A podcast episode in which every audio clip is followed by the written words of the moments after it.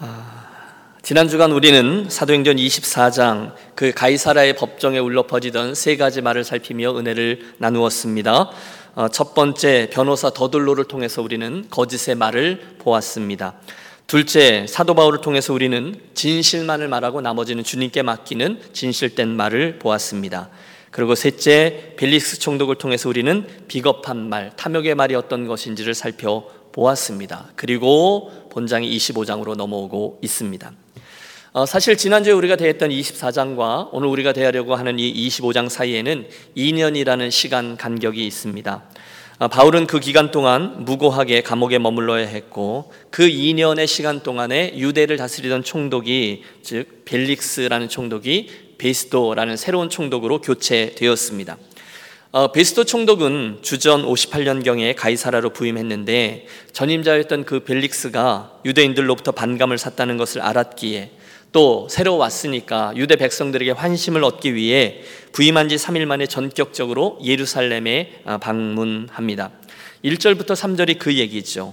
베스도가 부임한 지 3일 후에 가이사라에서 예루살렘으로 올라가니 대제사장들과 유대인 중 높은 사람들이 바울을 고소할세 베스도의 호의로 바울을 예루살렘으로 옮기기를 청하니 이는 길에 매복하였다가 그를 죽이고자 함이더라. 여러분 오늘 지리적으로 가이사라라는 바닷가에 있는 헬라 도시 어, 그들의 행정 수도로 삼았던 도시가 있고요. 유대인들이 원래 오래전부터 삼았던 중요한 도시 예루살렘이 있음을 기억해야 합니다. 가이사라에 도착한 로마 총독이 이제 그들의 마음을 얻기 위해 예루살렘에 올라갔다. 그 이야기입니다.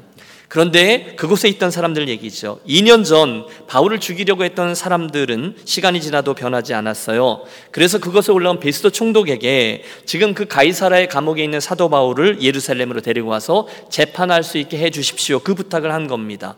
왜요? 그 도중에 그를 암살하려고요.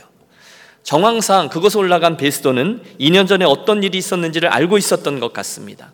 또는 정치적인 자존심 때문에 그랬을지도 모릅니다. 냉정하게 그 부탁을 거절합니다. 혹시 더 이상의 재판을 원하면 너희가 가이사라로 내려와서 송사하라 이렇게 말하죠. 그래서 6절과 7절입니다.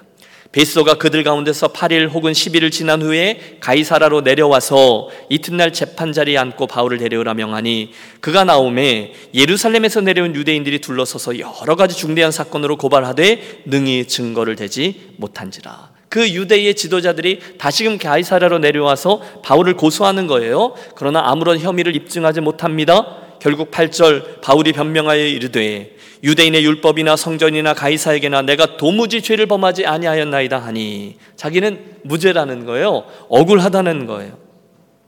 그리고 나서 이상한 일 한 가지가 전개되려고 합니다. 9절 베소가 유대인들의 마음을 얻고자 하여 바울더러 묻되 내가 예루살렘에 올라가서 이 사건에 대하여 내 앞에서 신문을 받으려느냐?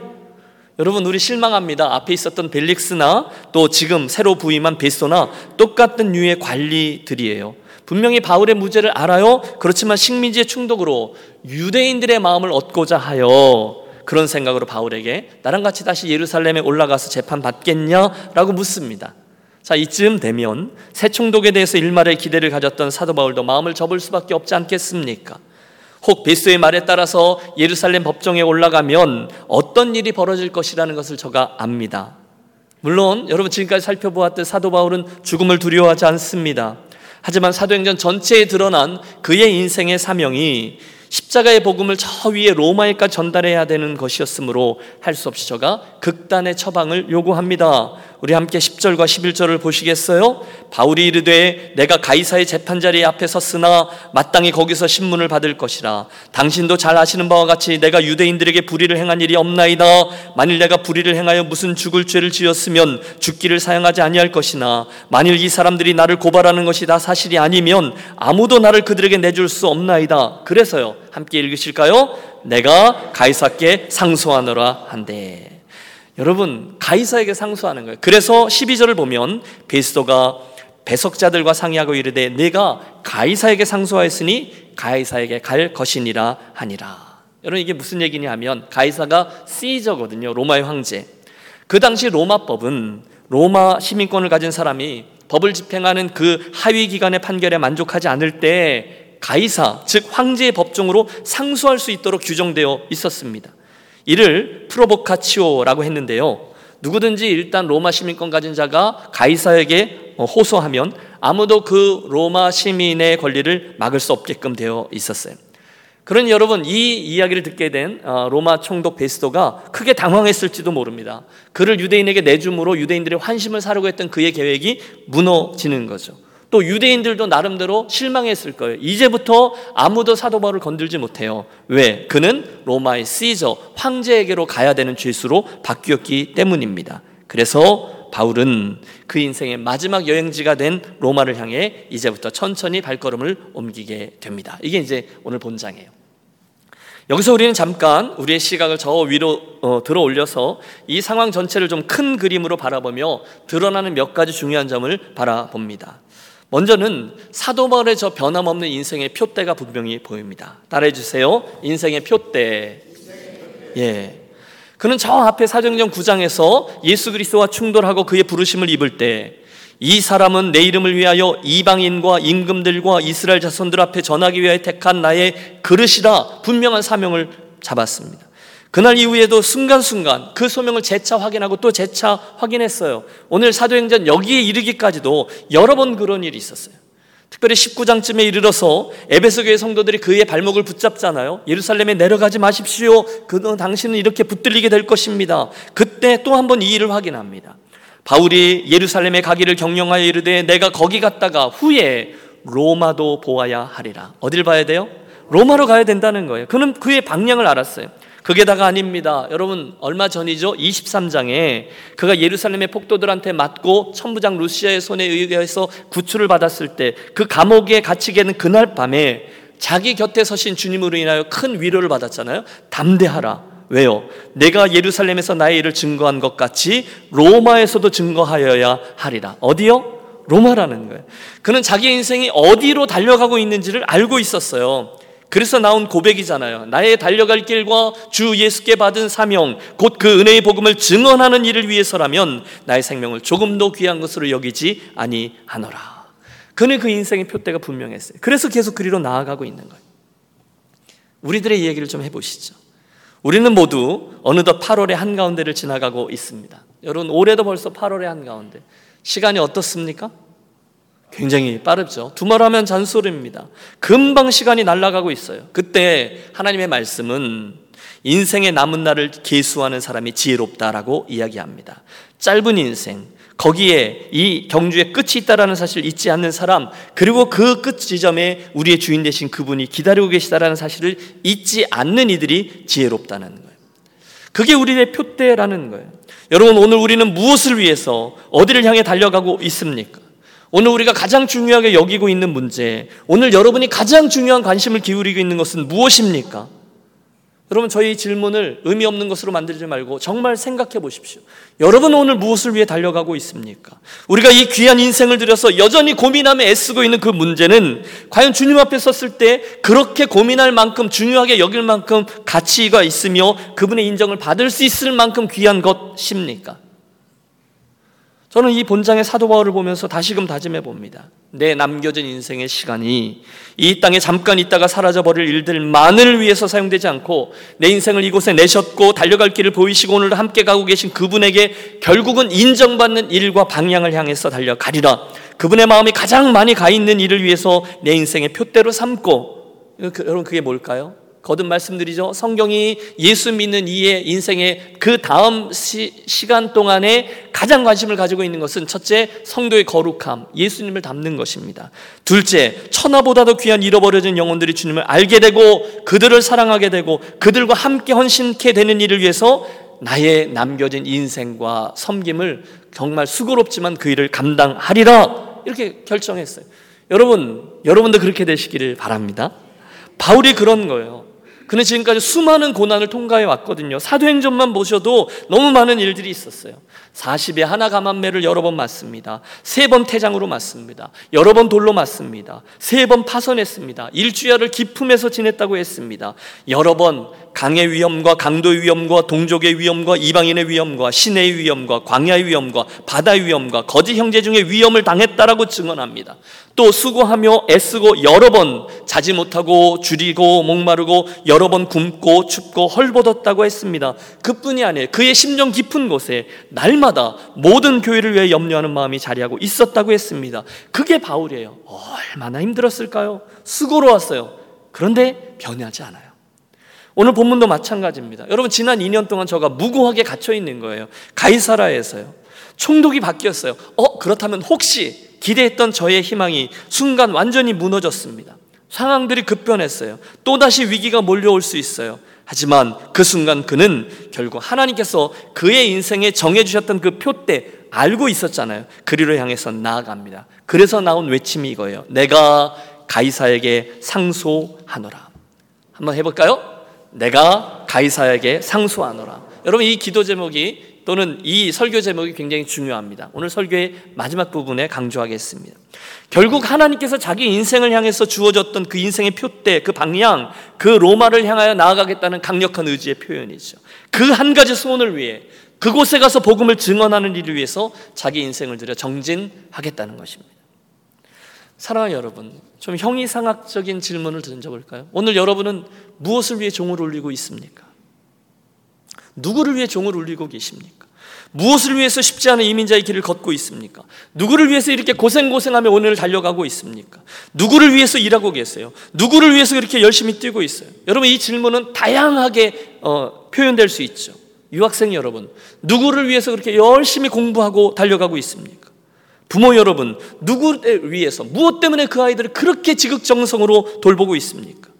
여러분, 우리는 도대체 무엇을 위해서 힘든 이 이민자의 여정을 뛰고 또 뛰고 있습니까? 여러분, 이 많은 질문들은 이렇게 바뀔 수 있어요. 그래서 과연 뭘 하자는 것입니까? 여러분, 도대체 우리는 지금 무엇을 하고 있습니까? 여러분, 우리는 자명해요. 한 분도 예외 없이 모두들 우리를 인생의 결승점에 서게 될 거예요. 제가 즐기는 질문이죠. 우리의 주인 되신 주님이 그날 만나는 저와 여러분에게 이 질문을 할 겁니다. 너 뭐 하다가 왔니? 너 내가 기대했던 그 일 했니? 안 했니? 여러분의 대답은 무엇입니까? 중간중간 제 인생의 소원을 말씀드렸어요. 2003년도 강원도, 아, 죄송합니다. 강원도가 하도 입에 배서. 캐나다에서 에드몬턴에 있었을 때 제 마음속에 주셨던 그, 그 소원입니다. 주님 앞에 서는 날 그곳에서 듣고 싶은 말이 두 가지예요. 첫째, 제가 너무도 사랑하는 저희 주님께 듣고 싶은 음성, well done. 잘했다, 착하고 충성된 종아. 저는 그분의 인정하시는 칭찬이 정말 듣고 싶어요. 두 번째 음성도 있어요. 그것은 그날에 저보다 먼저 와 있던 수많은 사람들, 내가 모르는 사람들일 거예요. 그들로부터 듣고 싶은 음성입니다. 당신 때문에, because of you, 당신의 수고 때문에 제가 올 수 있었습니다. 당신이 섬겼던 교회 공동체의 섬김 때문에, 당신이 헌금하여 보냈던 그 선교사님을 통해 내 가족들이 예수를 알게 되었습니다. 우리 동네에는 예수님을 모르던 사람들 뿐이었는데, 그 선교사님, 당신 교회가 동행했던 그 선교사님 때문에 우리 가족이 예수를 알게 되고, 내가 이곳에 올 수 있었습니다. 너무너무 감사합니다. 여러분 인생의 방향이 모호해질 때마다 저는 항상 이 두 가지 듣고픈 음성으로 돌아갑니다. 사랑하는 여러분, 살같이 빨리 지나가고 있는 우리의 인생, 엉뚱한 씨름하면서 달려가고 그 엉뚱한 씨름하며 인생을 허비하지 않는 지혜로운 유년 가족들이 되시기를 부탁합니다. 왜요? 왜 그렇게 귀한 우리의 인생을 사탄하고 싸우고 세상하고 싸우고 그들에게 속아 눌려있는 영혼들을 위해서 싸우고 그런 중요한 싸움을 하지 않고 엉뚱한 싸움하면서 아군과 적군도 구별하지 못한 채 의미 없는 싸움을 하면서 달려가야 합니까? 안 되죠. 정말 감당하셔야 될 중요한 싸움이 있어요. 나의 인생을 드릴 만한 가치가 있는 싸움이 있어요. 그것이 바로 하나님과 영혼과 우리의 영원이라는 시간을 둔 싸움이라는 거예요. 지금 사도 바울이 그 싸움하고 있어요. 아니 그는 그 싸움만 해요. 그는 벨릭스와 싸우지 않아요. 그는 베스도와 싸우지 않아요. 대신에 이 사명과 싸웁니다. 그래서 외치게 된 거예요. 내가 가이사에게 상소하노라. 하나님이 주신 그 인생의 표대 방향을 향해서 자기 자신을 조율하고 있는 거예요. 하나님 맡기신 사명, 인생의 표대의 방향이 그만큼 중요했어요. 오늘 본문에서 우리가 가장 드러나 보여지게 되어지는 첫 번째 것은 분명한 인생의 표대입니다. 두 번째 우리가 그 거시적인 입장에서 바라볼 때 본장에서 드러나는 것은 또한 하나님의 분명한 섭리입니다. 이것 따라해 주십시오. 하나님의 섭리. 그렇죠? 지금 사도 바울이 아무리 각오를 하고 또 노력을 했다 해도 이 모든 것을 주관하시는 하나님의 섭리와 뜻이 아니었다면 그는 결코 로마를 향할 수 없었을 겁니다. 생각해 보세요. 그날 왜 이 베스트 총독이 예루살렘의 유대인들의 말을 듣지 않고 가이사라에서 재판을 열었을까요? 그날 왜 바울이 그의 무죄가 분명함에도 불구하고, 불구하고 풀려나지 않고 너 예루살렘에 가서 재판받을래? 이런 이상한 베스트의 질문 앞에 서게 되었을까요? 왜 사도 바울이 지난 2년간 그 가이사라 감옥에서 미결수로 지내야 했을까요? 그 결정적인 순간에 왜 내가 가이사에게 상소하노라 결심하게 되었을까요? 질문들은 많아요. 하지만 답은 하나입니다. 이 모든 것들 뒤에 우리 하나님의 섭리가 자리하고 있었기 때문인 거죠. 따라해 주세요. 성도의 삶에는 우연이 없습니다. 저는 종종 궁금해합니다. 왜 내가 한 2년 정도 영어나 좀 공부하고 다시금 돌아와야지 하고 그렇게 나오니 외국에 20년이 넘도록 이렇게 살고 있을까? 왜 내가 그때 미국에서 공부 마치고 한국으로 돌아가거나 캐나다로 돌아가지 않고 미국에 남아서 목회하며 오늘 이 유년교회를 섬기게 되었을까? 질문들이 많아요. 그런데 그 질문들은 하나입니다. 하나님의 섭리 때문인 줄로 믿습니다. 저는 그렇게 믿어요. 여러분은요? 여러분은 어쩌다가 그 많은 미국의 도시들 가운데 LA에 이민 와서 살게 되셨나요? 여러분은 어쩌다가 이 LA의 그 많은 교회들 가운데 어쩌다가 유니온 교회에서 오늘 신앙생활을 하게 되셨나요? 여러분은 어쩌다가 왜 하필 저 앞에 있는 김 목사라는 사람을 담임 목사로 세운 교회에서 믿음의 길을 가고 되셨나요? 우리는 어쩌다가 오늘 한 선교사님이라는 가정의 선교 보고를 듣게 될 텐데 어쩌다가 저분과 동역하게 되었나요? 여러분 대답해 보세요. 그때 어쩌다가 또는 읍스 그렇게 생각하신다면 여러분 우리들은 인생에서 가장 중요한 하나를 놓치고 있는 거죠. 그건 제가 선택한 거죠. 여러분 대답하지 마세요. 하나님의 사전에는 읍스 또는 나의 선택 이런 게 없어요. 참새 두 마리가 한 아시리온에 팔리는 것이 아니냐? 그러나 너희 아버지께서 허락치 아니하시면 그 하나라도 땅에 떨어지지 아니하리라. 그렇다면 진지하게 묻는 거죠. 어, 인생의 주인 되신 하나님이 왜 나로 하여금 이 미국에 있게 하셨습니까? 왜 캘리포니아입니까? 왜 유니온교입니까? 왜 오늘의 이 사도행전 25장의 설교입니까? 해답을 얻으셔야 돼요. 하나님의 섭리를 붙으셔야 돼요. 그래야 우리 인생의 방향이 세워지죠. 그래야 얼마 남지 아니한 우리들 삶의 목적이 분명해지죠. 그래야 헛살지 않을 수 있고 하나님의 자명하신 뜻과 섭리하에 우리들의 인생의 표대를 맞출 수 있죠. 오늘 본문 속에서 우리가 그 해답을 찾는 거예요. 그날 사도 바울이 그날 아침에 도저히 안 되겠다. 기분이 그래서 외쳤다라고 할 수 없어요. 베드로가 재판을 이렇게 하려고 했었는데 어찌어찌 하다가 이런 결과를 이끌려왔다 이렇게 말할 수 없어요. 대신에 우리는 이 모든 재판과 이 속에 밀고 당겼던 질문들이 하나님의 섭리 아래 있었기 때문에 그렇게 되었다고 말할 수 있어요. 믿습니까? 그분의 큰 그림 속에 있었다는 거예요.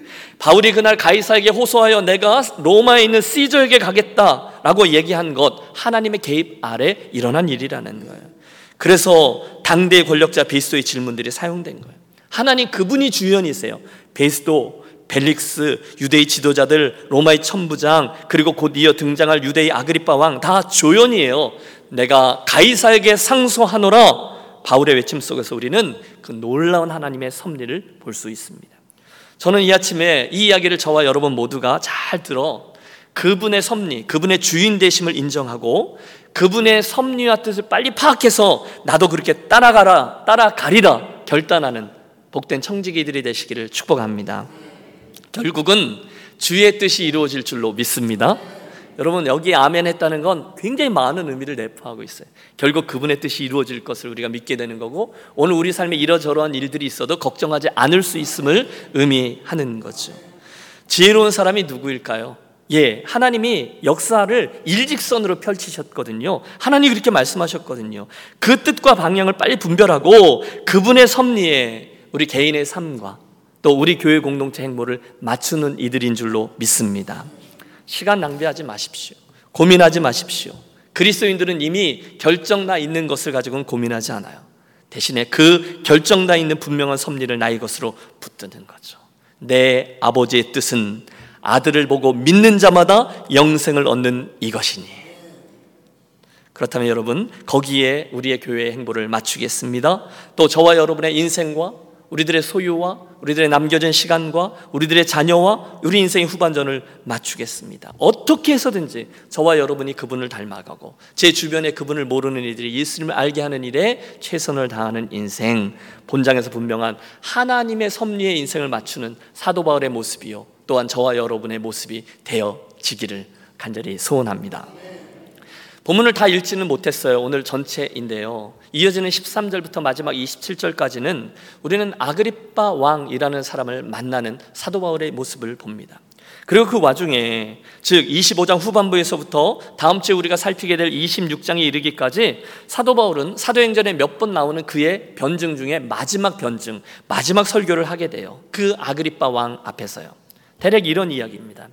그럼 오늘 우리가 12절까지 읽었는데 13절을 보시면 좀 펼쳐 주십시오. 수일 후에 유대 땅에 있던 아그리빠 왕과 버니게가 새로 부임한 로마 총독 베스토에게 인사를 하기 위해서 가이사라로 내려왔어요. 여러분, 우리 예수님의 일을 위해서 일평생, 아니, 목숨을 바쳐 방해했던 가문이 하나 있었던 것 아시죠? 헤롯 가문입니다. 할아버지였던 헤롯 대왕은 예수님이 탄생했을 때 그 아기 예수를 죽이기 위해서 베들레헴 근교의 두 살 아래 사내 아이들을 다 죽이는 끔찍한 일을 저질렀어요. 또 그의 아들이었던 헤롯 안티파스는 갈릴레 왕으로 있으면서 세례 요한의 목을 치어 칩니다. 또 예루살렘에서 예수님이 체포되었을 때 그 주님을 대면했지만 그분을 빌라도에게 보내어 십자가 처형을 당하게 한 장본인입니다.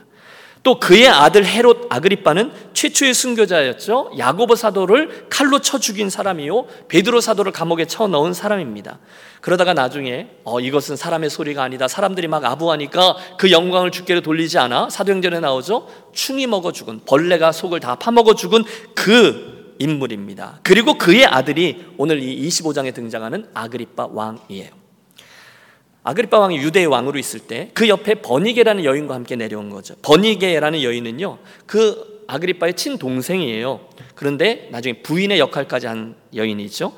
희대의 요부로 알려져 있습니다. 이 버니게는요, 친삼촌 헤롯과 결혼했다가 그를 버리고, 길리기아의 왕 폴린과 결혼했다가 또 버리고, 지금은 자기의 오빠와 불륜 관계를 맺고 있던 여인입니다. 어, 능력자네요. 그런 아그리파 왕과 버니게 왕후가 지금 가이사라로 내려와 유대의 실세인데 로마 총독 베스도와 함께 사도 바울을 대면케 된 겁니다. 이 상황이에요. 23절을 좀 펼쳐 주세요. 이튿날 아그리빠와 버니게가 크게 위험을 갖추고 와서 천부장들과 시중에 높은 사람들과 함께 접견 장소에 들어오고 베스도의 명으로 바울을 데려오니 여러분 이 장면을 한번 상상해 보세요. 가이사라가 헬라식 도시입니다. 그 대리석으로 쭉쭉 뻗어져 있는 그 어, 그 기둥들로 세워져 있는 그 헬라식 어, 건물들 기억하시죠? 그런 재판정이에요. 영화에서 보셨죠? 대단하지 않습니까? 하얀 대리석 기둥들. 혹시 그게 로마식 경기장, 지금도 가이사랴에 가면 그 흔적이 남아 있어요. 경주장이었을지도 몰라요. 거기에 아그리빠 왕과 버니게 왕비가 화려하고 권위 있는 왕복을 입고 폼을 재며 나타납니다. 또 그 옆에 로마에서 온 총독 베소가 군복을 갖춰 있고 사병들과 함께 나타났을 겁니다. 아마 그들의 등장에 맞춰서 빵빠레가 울려 퍼지지 않았겠습니까? 본문의 말씀 크게 위험을 갖추고 폼을 쟀다는 거예요. 멋있는 장면. 그리고 천부장과 성중에 있는 높은 사람들이 다 동원되어 상석에 쫙 자리를 잡습니다. 재판정이에요. 뒤에서 깃발이 펄럭이고 군기가 바싹 든 그 군병들이 쫙 동호열에 있을 겁니다. 그 중에 아그리빠 왕과 버니게 왕비가 가장 높은 보좌의 재판관으로 앉아요. 그리고 나서 저 밑에 드디어 우리의 일그러진 영웅, 너무도 초라한 모습의 죄인 하나가 끌려 나옵니다. 누굽니까? 예, 죄수 바울입니다. 여러분 이 아이러니한 대조를 한번 보세요. 세상의 권력이 다 자기에게 있는 듯이 설치고 있는 저 악인들 보이시죠?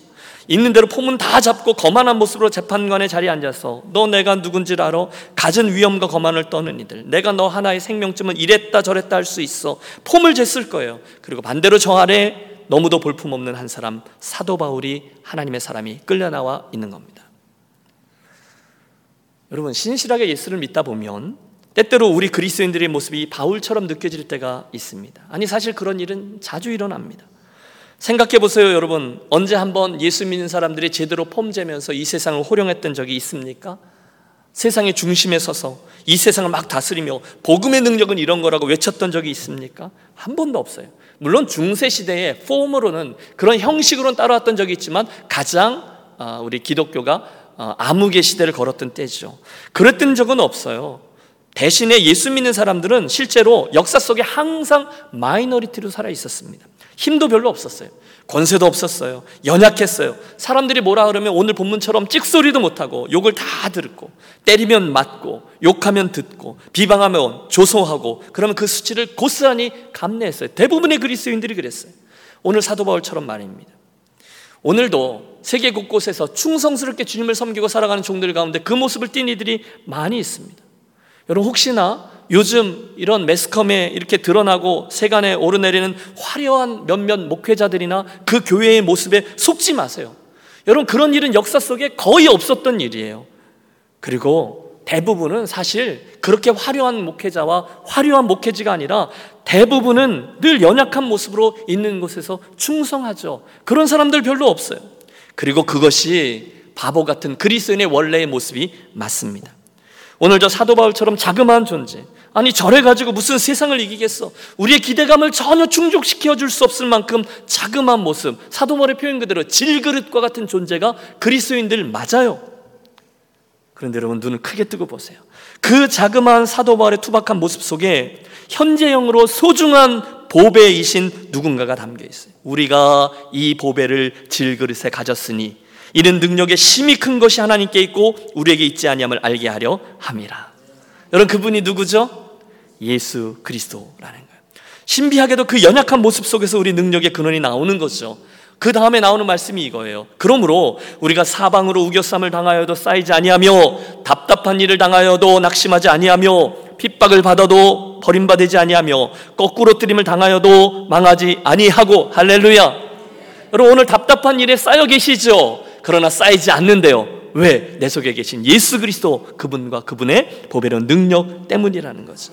그게 우리의 능력이요 재산이에요. 그게 그날 사도 바울이 가지고 있던 능력이에요. 그리고 놀랍게도 그 능력이 하늘의 영광, 이 세상을 변화시킬 수 있는 놀라운 복음의 능력을 드러내고 있다는 거예요. 저가 누구냐? 그리스도인이라는 거예요. 이 설교 후에 우리는 한 선교사님의 선교보고를 들을 겁니다. 제가 종종 언급했듯이 한 선교사님 어, 그리고 어, 사모님 두 분은 이라크 저 북부에 아, 쿠르드 사람들이 사는 동네에 8년째 살고 있습니다. 왜 사느냐? 몰라요. 뭐. 주님이 살라고 했겠죠. 그러니까 길을 쓰고 거기를 가는 거예요. 제가 여러 해 전에 함께 그 곳에 가서 느와산을 올랐는데 제 앞에서 제가 그 뒤통수를 보고 있는데 저 산을 보고 외치더군요. 주님 이곳은 주님의 땅입니다. 그러면서 살아요. 근데 여러분 오늘 식사할 때 만나면 지난 8년 동안 얼마나 대단한 일을 하셨습니까? 묻지 마세요. 아, 뻔하죠. 100% 거의 다 모슬렘권 그런 땅에서 뭐 얼마나 놀라운 일을 했겠어요. 거기서 그렇게 살아남고 비자 위에서 어? 사업체를 하나 만들고 몸들여 충성하고 IS 전쟁을 통과하고 예배자로 살고 조심스럽게 아주 비밀스럽게 전도자로 살고 병원에 난민들의 뭐 이러면 섬기면서 살아요. 그러다 복음 전하고 또 예수 믿는 사람이 생기면 그와 함께 정말 진지한 씨름을 하고 그러면서 두 텀 8년을 살아왔어요. 그런데 여러분 솔직히 큰 그림으로 보면 그들의 모습이 그렇게 드러나지 않아요. 별로 대단한 사람처럼 보이지 않아요. 이분들이 그 동네에서 대놓고 교회를 개척하고 대형 교회를 절대로 이룰 수 없어요. 겨우겨우 사는 것 같아요. 이번에도요. 통풍이 심해져 가지고 잠깐 치료차 나온 거예요. 정말 자그마한 자들이에요. 그런데 저는 그들에게서 그 사도 바울의 모습을 보는 거죠. 사람들 보기에는 무명합니다. 질그릇입니다. 그러나 압니다. 하나님 보시기에는 유명한 이들인 줄로 믿습니다. 그 질그릇 속에 담겨 있는 보배 예수 그리스도 때문인 거죠. 여러분, 제 이야기를 잘 들어주십시오. 오늘날 세상 사람들이 나를 어떻게 평가하느냐, 그것으로 여러분의 인생이 결정되지 않습니다. 대신에 하나님이 나를 어떻게 평가하는가, 그것이 우리들의 인생을 결정할 줄로 믿습니다. 그러니까 세상 사람들이 여러분에 대해서 이렇다 저렇다 말하는 거 별로 신경 쓰지 마세요. 다른 사람들이 아, 저분 부자야. 저 사람 훌륭해. 저 사람 크게 성공했어. 저 사람 VIP 아니 VVIP야. 여러분 그 말 듣기 위해서 여러분의 인생을 살지 마시기를 바랍니다. 진짜 아닙니다. 대신에 하나님에게서 인정받는 것을 듣기 위해 사는 분들이 되시길 바랍니다. 성경에 그런 사람들 나오죠. 내가 이세의 아들 다윗을 보니 내 마음에 합한 사람이라. 내가 저로 나의 뜻을 다 이루게 하리라. 내가 내 종 욥을 유의하여 보았느냐. 그와 같이 순전하고 정직하여 하나님을 경외하며 악에서 떠난 자가 없느니라.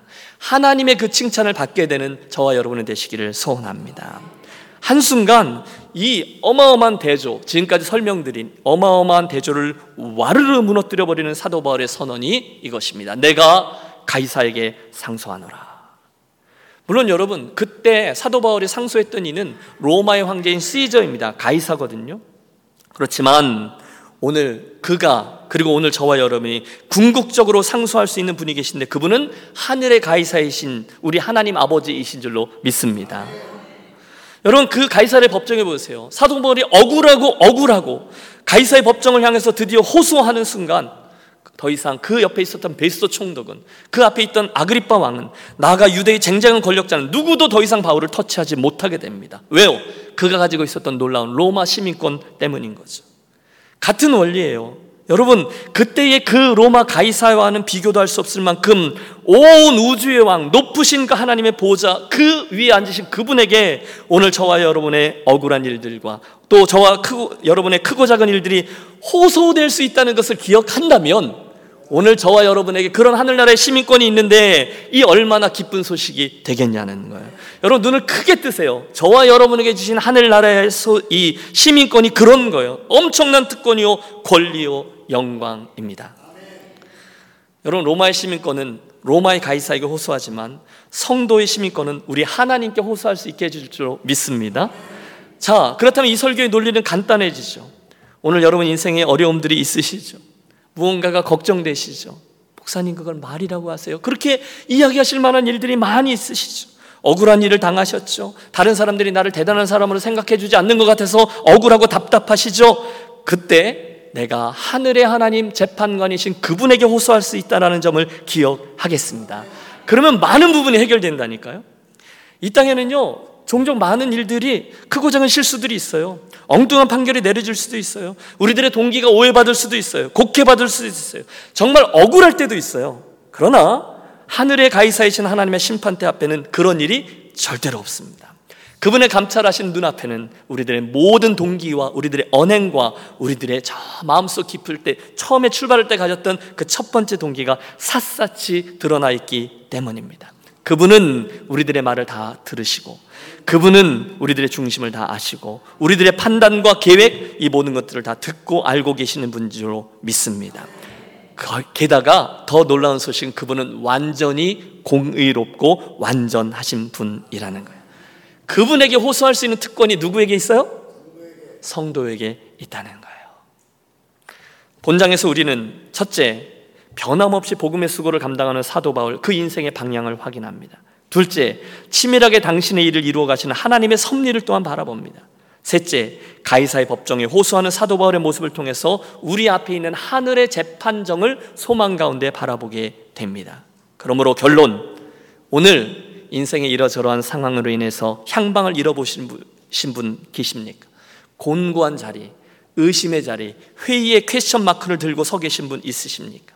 오늘 이 사도행전 25장에서 우리를 향한 하나님의 뜻과 섭리를 분명히 재확인하시고 얼마 남지 아니하는 우리들의 인생의 방향을 거기에다 맞추는 지혜로운 청지기들이 되시기를 부탁합니다. 마지막으로 억울함 가운데 왜? 라는 질문 속에 버거워하는 분이 계시다면 우리에게는 언제든지 호소할 수 있는 하나님의 보좌, 의로운 재판정이 있다는 점을 기억하겠습니다. 그리로 나아가세요. 그래서 저와 여러분 우리들의 사정을 그분 앞에 내어놓고 내가 가이사에게 상소하노라가 아니라 내가 여호와 하나님께 상소하노라. 그분에게 호소하면 우리 하나님 절대로 당신 백성의 호소를 기각하지 않으실 줄로 믿습니다. 그 공의로운 재판장을 믿기 때문에 이 험한 세대를 또 이번에 일주일간을 믿음으로 잘 감당하시는 21세기 사도 바울들 우리 모두 되시기를 주의 이름으로 축원합니다. 기도하시죠. 하나님 오늘 사도 바울의 재판 자리에 관한 말씀을 통해서 사랑하는 유년 가족들 모두가 저 사도 바울처럼 남겨진 인생을 주께서 정하신 표대를 향하여 달려가는 지혜로운 성도와 교회가 되도록 은혜 내려 주옵소서. 혹시 오늘 어려움 속에 인생길을 가는 성도들이 있다면 언제나 우리의 호소를 들으시는 하나님의 법정에 나아가 고하고 믿음과 인내로 하나님의 판결을 기대하며 인생길 가는 복된 심령들 되게 하여 주시옵소서. 주 예수 그리스도 이름으로 기도하옵나이다. 아멘.